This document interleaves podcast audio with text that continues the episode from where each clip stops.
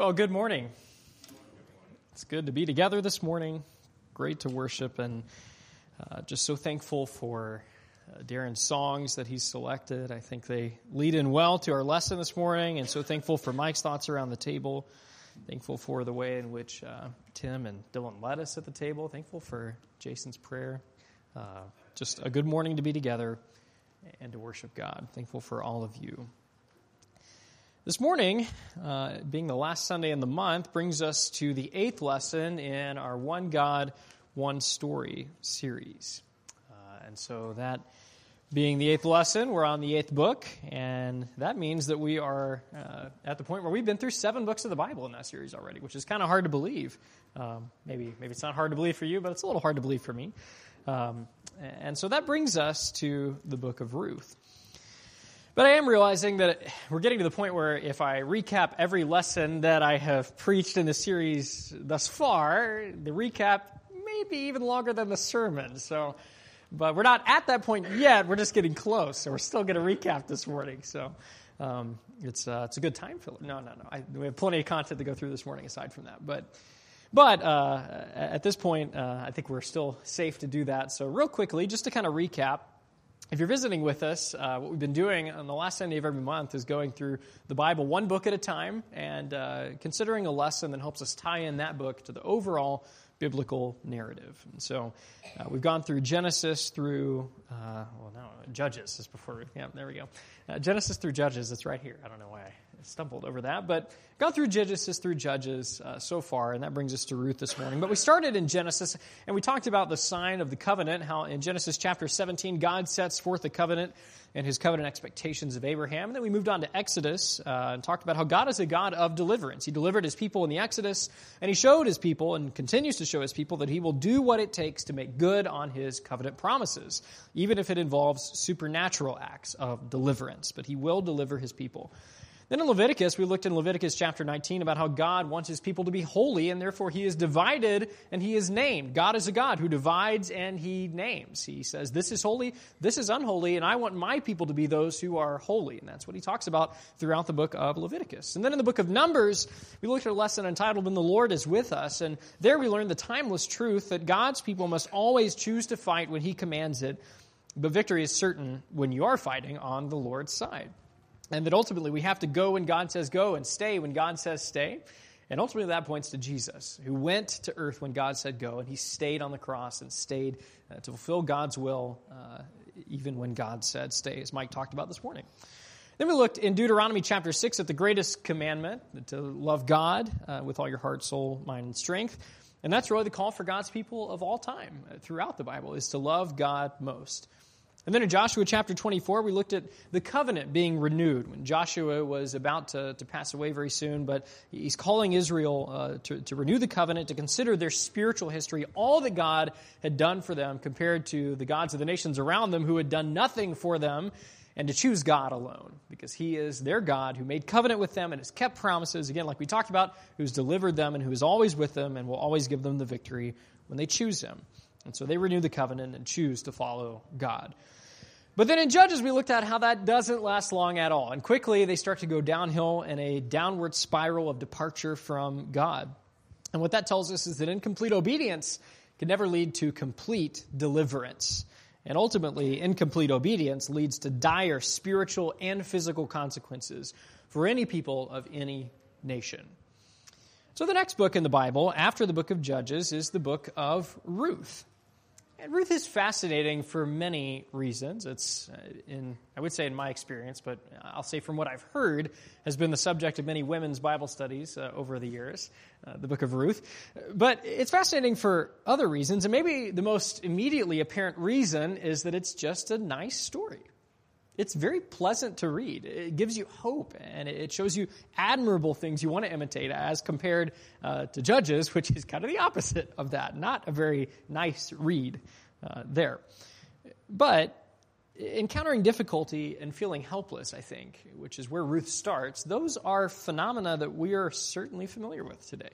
I think all of us can relate to encountering difficulty and feeling helpless, hopeless at certain points in our life.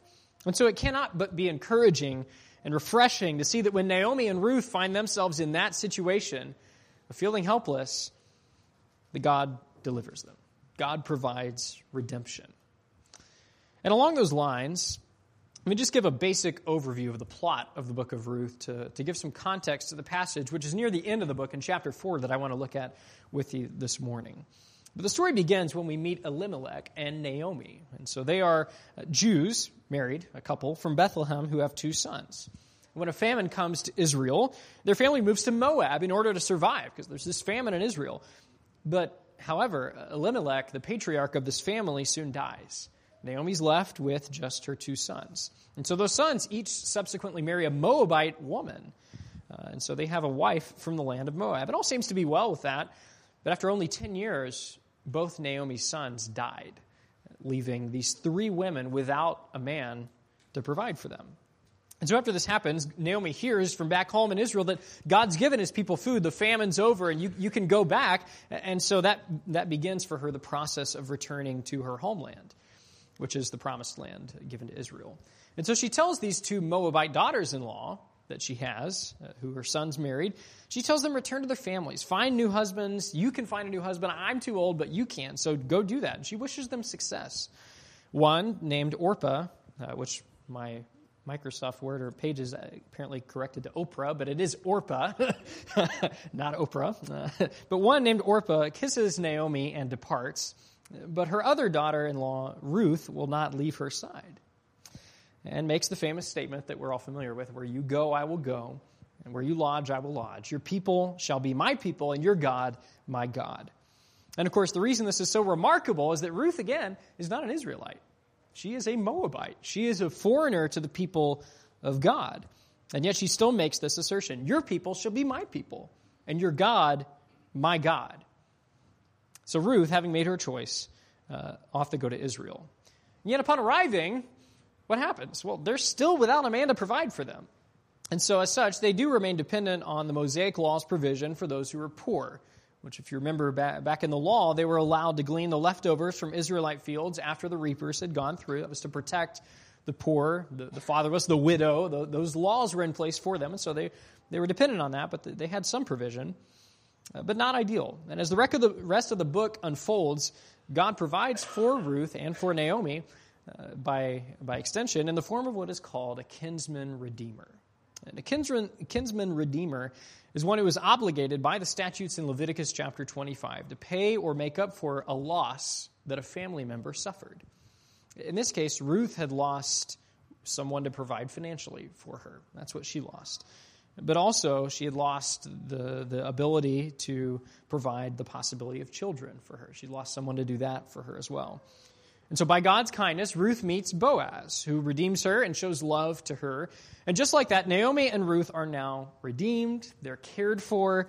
Uh, they've regained this hope and this comfort that they lost when they had no man to fill these roles for them. So there's the overview.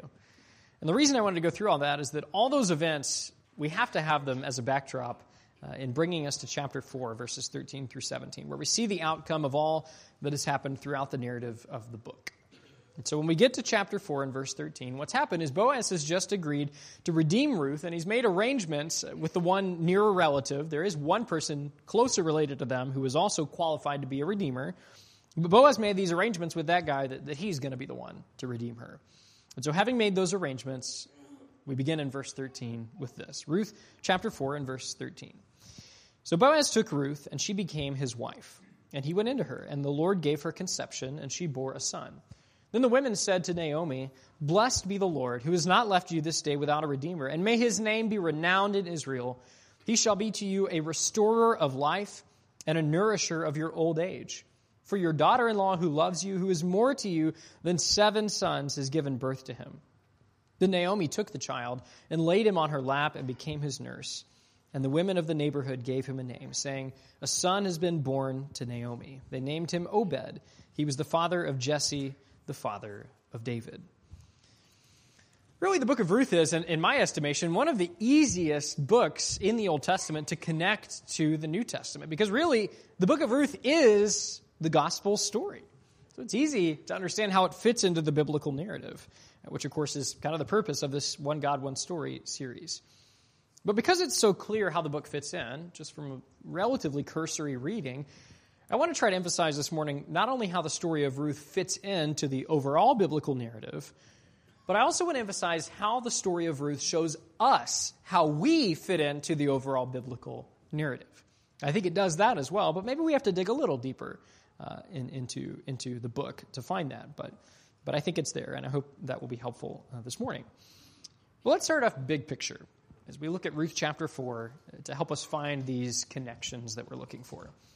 The first thing I would suggest to you is that Ruth points us back to God's promises and God's covenant. Ruth points us backwards, actually. Early in this series, when we were in Genesis, well, all we could do was be pointed forward because that's the very beginning. But now we're far enough into where, okay, connecting this to the biblical narrative isn't just a matter of looking forward, but also looking backward. How does this connect to what God has said he would do? And really, immediately, we can see that Ruth is a very Abrahamic figure. What does she do but leave her homeland? She leaves her people, and she says, where you go, I will go. I'm following, ultimately, someone who represents the God of Israel to her. And so she is trusting God's promises. She is aligning herself with, with that kind of an Abrahamic call. So immediately, in our minds, is this idea that, that okay, we're being pointed back to the very beginning, to Genesis, uh, Genesis chapter twelve specifically. But one of the amazing things about the book of Ruth, before we even get really into that, is that despite the fact that the events described take place during the period of the Judges, which right off the bat this book tells us this all took place during the period of the Judges, we still see God keeping his covenant and his promises. Israel is in rough shape. Um, and so that's what we that's what we should think when we read in the very first verse of Ruth that all this did indeed take place during the time when the Judges ruled Israel. And I mean, I'd imagine you're all well aware of the fact that this was a time when Israel rejected God. That's basically what they were doing. Every man did what was right in his own eyes. They, they had no king in Israel. Not just read, they didn't have anyone on the throne to enact laws, but they didn't, they didn't follow God. God was not their ultimate authority. And so as we looked at last month, the, the period of the Judges was an era during which God's chosen nation drifted further and further away from him in this continual downward spiral.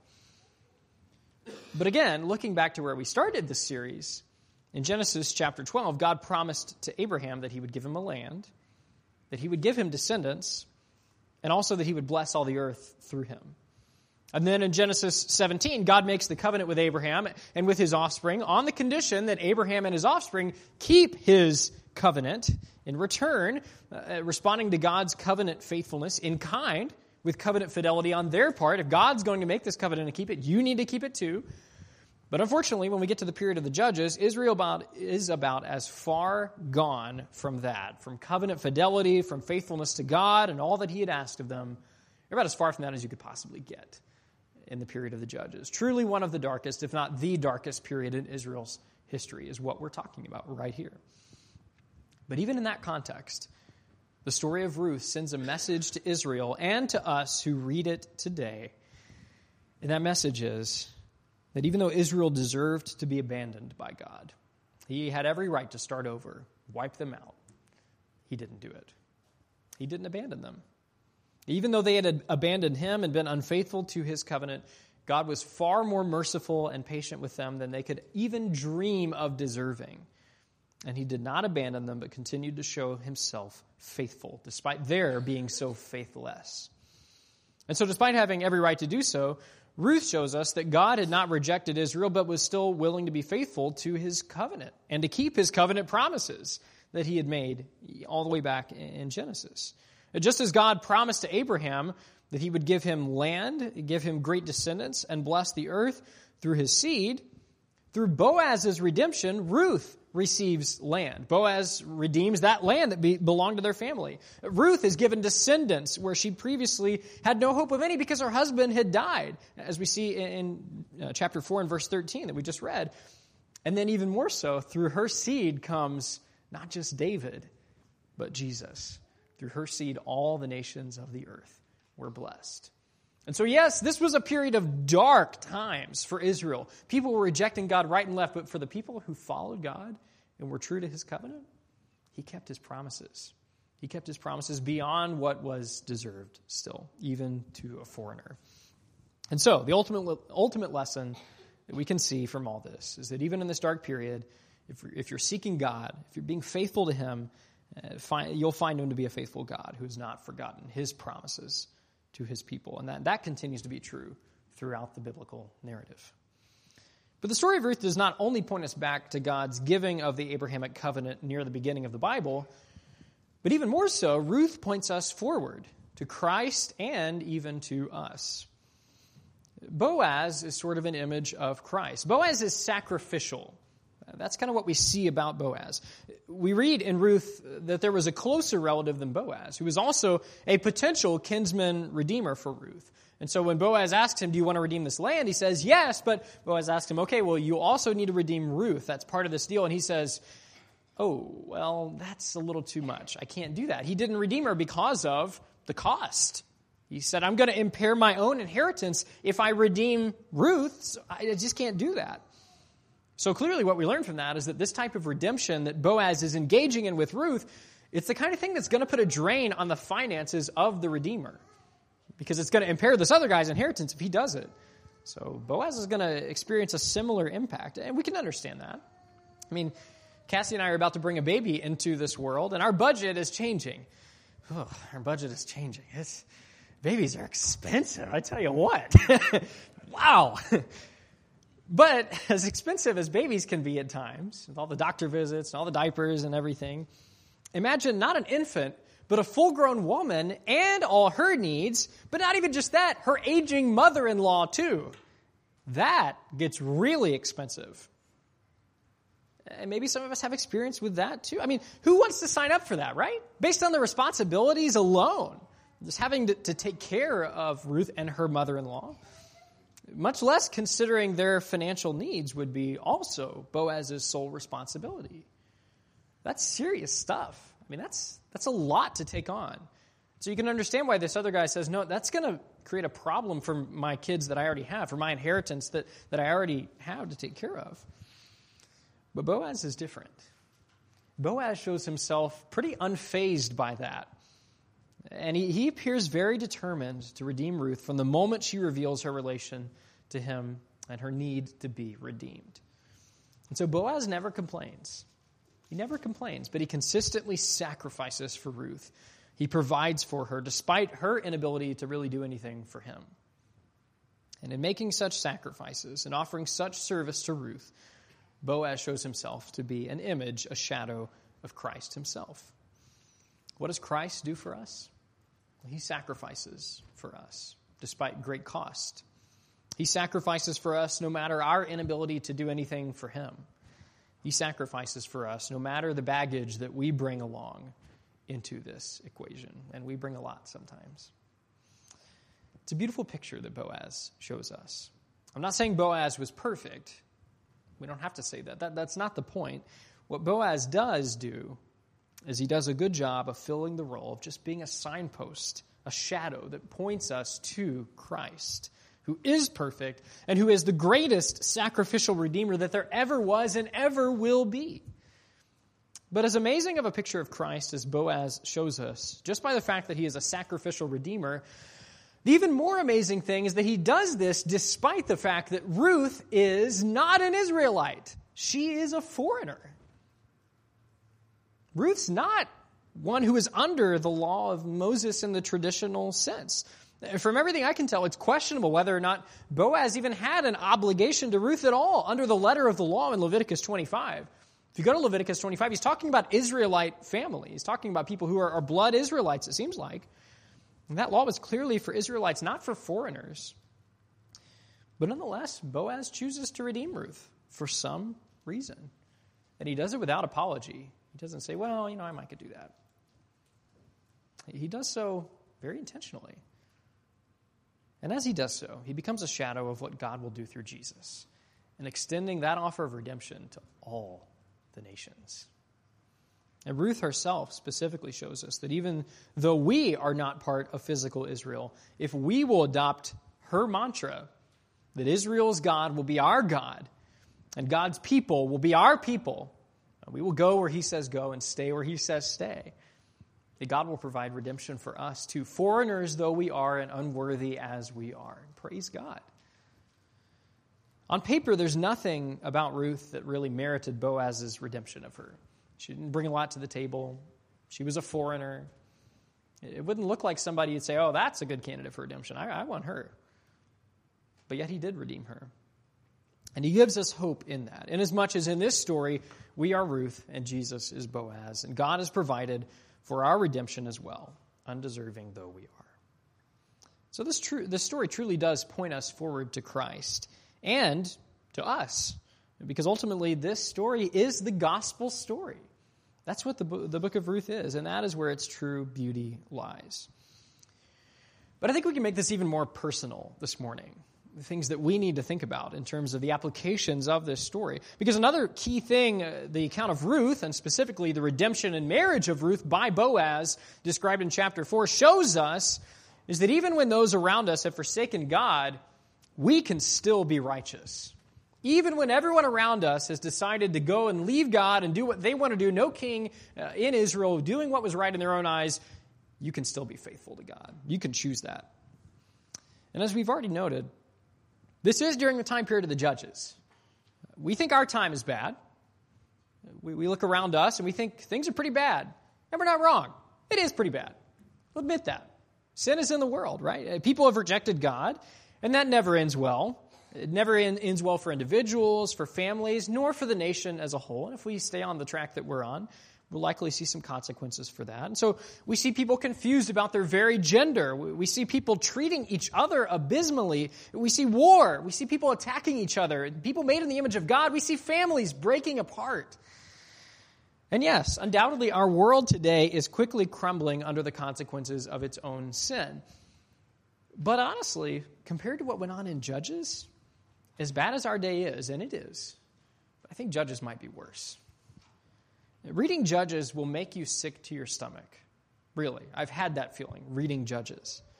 And as bad as our day is, I really think the depravity that characterized Israel during that time period may be even worse. And Judges records things I don't even want to talk about in a sermon. I struggled trying to pick a passage in Judges that would actually be family-friendly to discuss, because it is so depraved, so sickening, where they went when they departed from God. And so, yes, our day is bad, but Judges is probably even worse. But bringing it back around, that's the backdrop of the story of Ruth. That's what's going on the next town over, so to speak. But what the book of Ruth shows us is that even in a time like that, people can still choose to be righteous.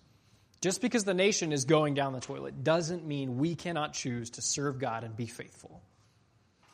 Just because the nation in general has forsaken God, they've gone down this path of depravity, does not mean that we can't choose to be different from everyone around us and to be holy and righteous and obedient to God. It's almost like that's what God's called us to do from the very beginning. The Israelite nation described in Judges is defined by instance after instance of faithlessness and sin and rebellion and depravity. But Boaz and Ruth show us that just because the nation is defined and marked by sin and immorality, we don't have to be. And I'll even take it a step further in applying this principle to us. Even when the nation in which we live is defined and marked by sin and immorality, we must not be defined and marked by that sin and immorality. We have to choose to be God's holy people. Yes, it's depressing. It's depressing to live in a nation where the leaders are corrupt and sinful behavior is rampant and out of control. Oh, I guess that applies to us too. I was talking about Israel, but yeah, that applies to us, right? But Ruth shows us that there is a way for godly people to handle that. And it's not to complain and be depressed and sit around and wallow in how horrible things are and we don't know what to do about it and, and argue about politics all day long. Ruth shows us that the way for godly people to handle that is to choose to live differently than all those other people who have rejected God. And the narrative of this book serves as a reminder that godly individuals, not doing anything grandiose, not doing anything earth-shattering that's, whoa, that's incredible, but simply doing what is right, doing what is right in spite of the depravity of the world around us, can actually accomplish greater good than we can imagine. And Ruth shows us that the reality is, even when it may seem like there are no others in the nation as a whole who are being true to God's covenant and laws, we're likely not alone as we feel. Uh, but in every generation, I think what Ruth is showing us is that there's a remnant. There is a remnant. Even if we read Judges and we say, surely there's no way that there's anyone left who, who's, who's doing right. Everything just seems so bad. Guess what? Ruth and Boaz are here. They're doing what's right. They're keeping God's covenant. They're being faithful. And just as Ruth and Boaz prove that point, that there's a remnant in their generation, they give us hope for ours as well. But when there's a remnant of people who are faithful and obedient, there is something even more amazing that happens than just the fact that, oh, there's good people still there. And that something more amazing that happens is that even in a wicked nation, when people choose to be faithful to God, anytime people choose to be faithful to God, God can and will be glorified. Notice what the women of the neighborhood, back in Ruth chapter four, notice what the women of the neighborhood, as they're described in verse seventeen, say to Naomi. They say, blessed be the Lord, in verse fourteen, who has not left you this day without a redeemer. Wait, I, I thought Boaz was the redeemer. I thought Boaz redeemed Ruth. He's the one who came and said, I'll do this. I'll, I'll do this. And so shouldn't shouldn't they be saying, well, thank goodness for Boaz, who came along and redeemed you. What a great guy. I mean, he's really something. Piece of work right there. That might make more sense on the surface, but we know that in actuality, the women of the neighborhood actually got it right. They got it right. The Lord is the one to be praised. Because ultimately what Boaz did was he just followed God's law. He applied God's principles in a way that was consistent with God's own character, which is what he calls all his people to do. To follow God's law, apply his principles, and act in a way consistent with God's character. And so really, as we continue to go down that path, what we find in the book of Ruth is, is that the key characters of Ruth, they're really just filling what are really just supporting roles in this story. They're not the, the main characters. They're not the main actors. They are supporting characters as God is praised for his redemption, and God is shown to be the true key character of this entire narrative. Even though Boaz and Ruth are noteworthy, godly people, they really just kind of fade into the background as we realize they actually were just imitating God and following after the example of his character. And so what I hope we can see from this story of Ruth, which we call it the story of Ruth, but what I hope we can see is that it's really not Ruth's story at all. It is God's story. The story of what he can do, what he has done, and what he will still do for all those who seek him, submit to him as their God, and live in his image. Just as Ruth and Boaz were able to glorify God just by living out his covenant in the midst of an ungodly people, the same can be true for us today. If we make the choice to be different, if we make the choice to be faithful to God despite a faithless nation around us, what's ultimately going to happen if we do that right is that God will be glorified. And that's all we can ask for for our lives. That's why we exist. And so from what we can see, it seems that Ruth and Boaz are not acting out of a desire to be some great heroes. They're not trying to go down in history as these great characters in the history of Israel. All they're doing is just what God's asked of all his people, to keep his covenant and follow his laws. And likewise, I think the lesson for us is we don't need to view our task as some sort of heroic effort, being God's people today, where, where we, we become big-name disciples, or we're looked up to by other Christians. Wow, that guy is amazing. That's not the point. Rather, we must make it our aim to act out of a simple belief that God is sovereign, God is God, and our task, no matter what is going on around us, is just to keep his covenant, his new covenant, which he made with us through Jesus. And our task therein is to follow all that his grace demands of us under that new covenant. That's all there is to it. We're not trying to do anything earth-shattering. God did that. We just follow what he has asked of us from there. And if we will do this, God can and will be glorified in our lives too.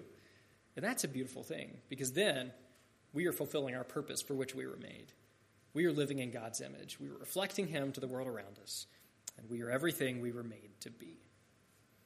And the crazy thing is we will have fulfilled our purpose, even in spite of a world that encourages us to run away from our God-given purpose of glorifying him. You say, serve yourself. But we can still choose to glorify God instead, even in that environment. So let's make that our aim. Let's not try to be grand heroes, not try to be people looked up to as incredible, Let's just try to be faithful followers of God. That's what we need to be about. Keepers of his covenant, doers of his word, no matter what happens around us. That's what ought to define us as Christians. Boaz redeemed Ruth from the loss of provision, the loss of hope of offspring that she had experienced. And he did so sacrificially, redeeming her at the cost of a significant portion of his finances. But Jesus has redeemed us from the loss of our relationship with God, an even greater need. And he did so sacrificially, and he did so at an even greater cost than Boaz's finances. He did so at the cost of his very life. He gave his own life up in order that we might have eternal life with God. So as Christians, let's be thankful for that every single day. For the picture we see in Ruth that reminds us of what Jesus has done in redeeming all of us. If you're not a Christian, we invite you to recognize what Jesus has done for you and consider the fact that without accepting his redemption in baptism, you're even more hopeless than Ruth was without a husband to provide for her in multiple ways. But all who accept Christ in baptism, on the contrary, have even greater hope than Ruth did when she was redeemed. Hope not just for this life, for, for provision here, but hope for the life to come. That's what we have in Christ. If you don't have that, you need it. So we want to help you have that hope this morning. If you have a spiritual need we can assist you with and help you in any way with this morning, let us know as we stand and as we sing.